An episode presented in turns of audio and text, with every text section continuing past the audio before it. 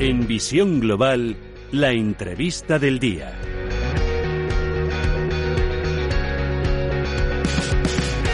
Y esta tarde nos vamos a poner eh, un poco flamenquitos porque la entrevista va precisamente del flamenco, un arte espectacular del que vamos a intentar conocer sus orígenes, su presente, pero también su futuro con una de las mejores y mayores especialistas del flamenco y una apasionada de este arte. Es María Isabel Rodríguez Palop. María Isabel, muy buenas tardes. María Isabel, parece que tenemos algún problema en la comunicación. En unos minutos intentamos eh, volver a ponernos en contacto con María Isabel Rodríguez Palop es especialista, especializada en flamenco, ha trabajado en diversos medios dedicados a este arte, tanto en radio como en televisión y prensa. Actualmente escribe un espacio semanal en el periódico de Extremadura dedicado a la actualidad de este género. También es CEO de la página www.palopflamenco.com y además diseña complementos relacionados con el flamenco. María Isabel, muy buenas tardes.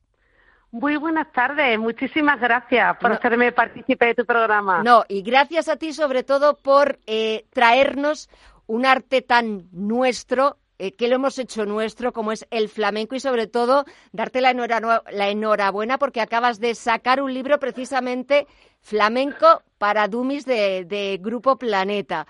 Vamos a ver, flamenco, ¿por qué te apasiona tanto? ¿Desde cuándo comenzó tu amor por el flamenco? Bueno, pues la verdad es que eh, me vine desde niña. Eh, mi padre aún con 87 años sigue siendo el presidente de la Peña Flamenca Cultural Ciudad de Llerena, que es un pueblo de Badajoz, al sur de, Extremadura. Y entonces de niña acompañé a mi padre a los festivales, eh, aprendí a escuchar, que es el valor más importante que hay que tener, o la actitud más importante que hay que tener para adentrarse en el mundo del flamenco. Y, bueno, eh, cogí la fuente más fidedigna, ¿no? De los cantadores más puristas, ¿no? Calixto Sánchez, José Meneses, El Cabrero, Aurora Vargas, y de eso me impregné ya tengo 46 años, pues imagínate, desde los 8 años, ahí escuchando y peleándome con el cante, ¿no? Que es una actitud que, que hay que hacerla. Fíjate, un cante o un arte, el del flamenco, que es verdad que, eh, que llega a embrujarte o puede llegar a, a, enamorar, a apasionar, porque sobre todo yo creo que lo que llega a enamorar o a embrujar es todavía ese misterio en torno a sus orígenes, porque realmente, claro, ¿de dónde surge el flamenco? Es que fíjate, estamos en 2020 y no sabemos de dónde sale. Bueno, e, efectivamente, o sea, eh, todo lo que no tiene un origen claro es mágico. Y si luego encima esa pócima secreta que tiene lo que nos hace sentir el flamenco, que es el duende, tampoco sabemos mm, denominarlo ni es algo tangible, pues todo tiene magia y todo tiene misterio. Bueno, existen dos claros, o sea, bueno, dos claros no, eh, dos orígenes para resumir, ¿no?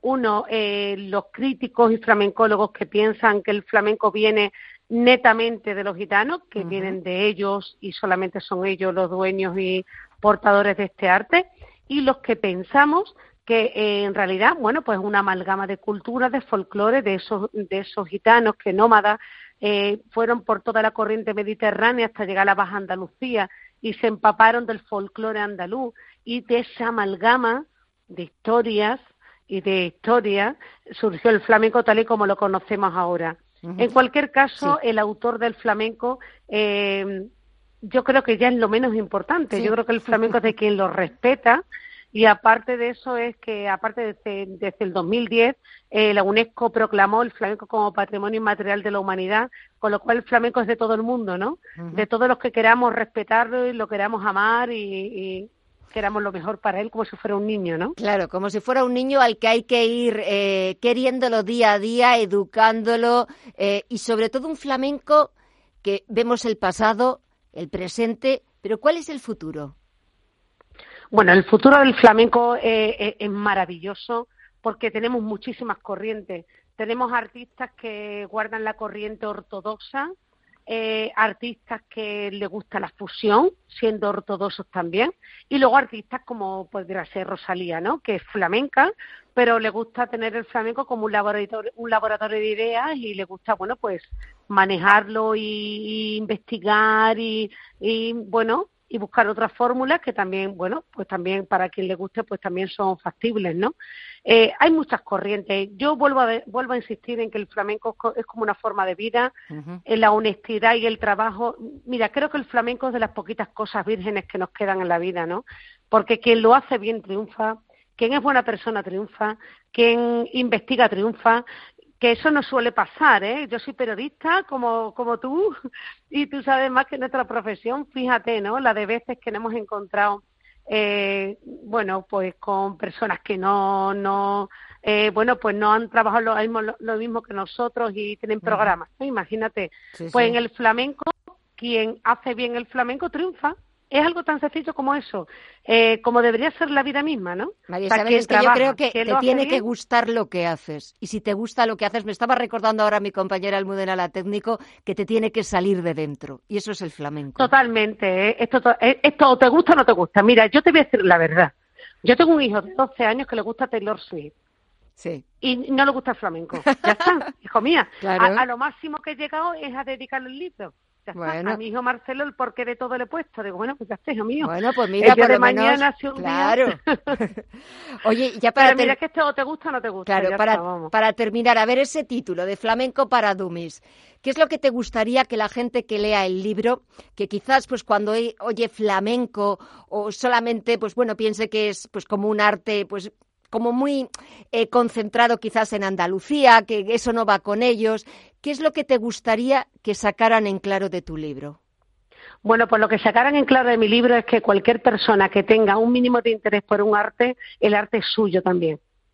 Eh, el arte, eh, el flamenco no de Andalucía, evidentemente se originó en Andalucía, Andalucía tiene un, peso específico grandísimo, pero Extremadura tiene mucho que ver, Murcia tiene mucho que ver. Mira, somos españoles. O sea, es que lo que no podemos es dividir las cosas ahora a siglos pasados, o sea, es que es absurdo. Eh, somos españoles y eh, esto se originó en una amalgama de cultura que forma parte de nuestro país.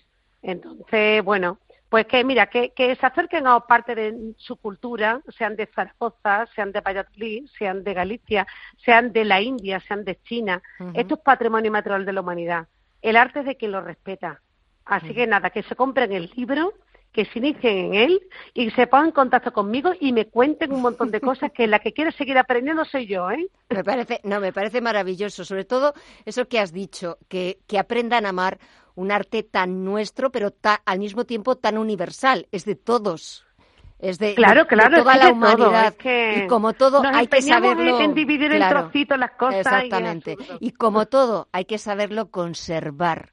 Hay que saber eh, guardarlo eh, en nuestro corazoncito e intentar llevarlo a cuanta más gente mejor. Flamenco para Dumis de María Isabel Rodríguez Palop del Grupo Planeta.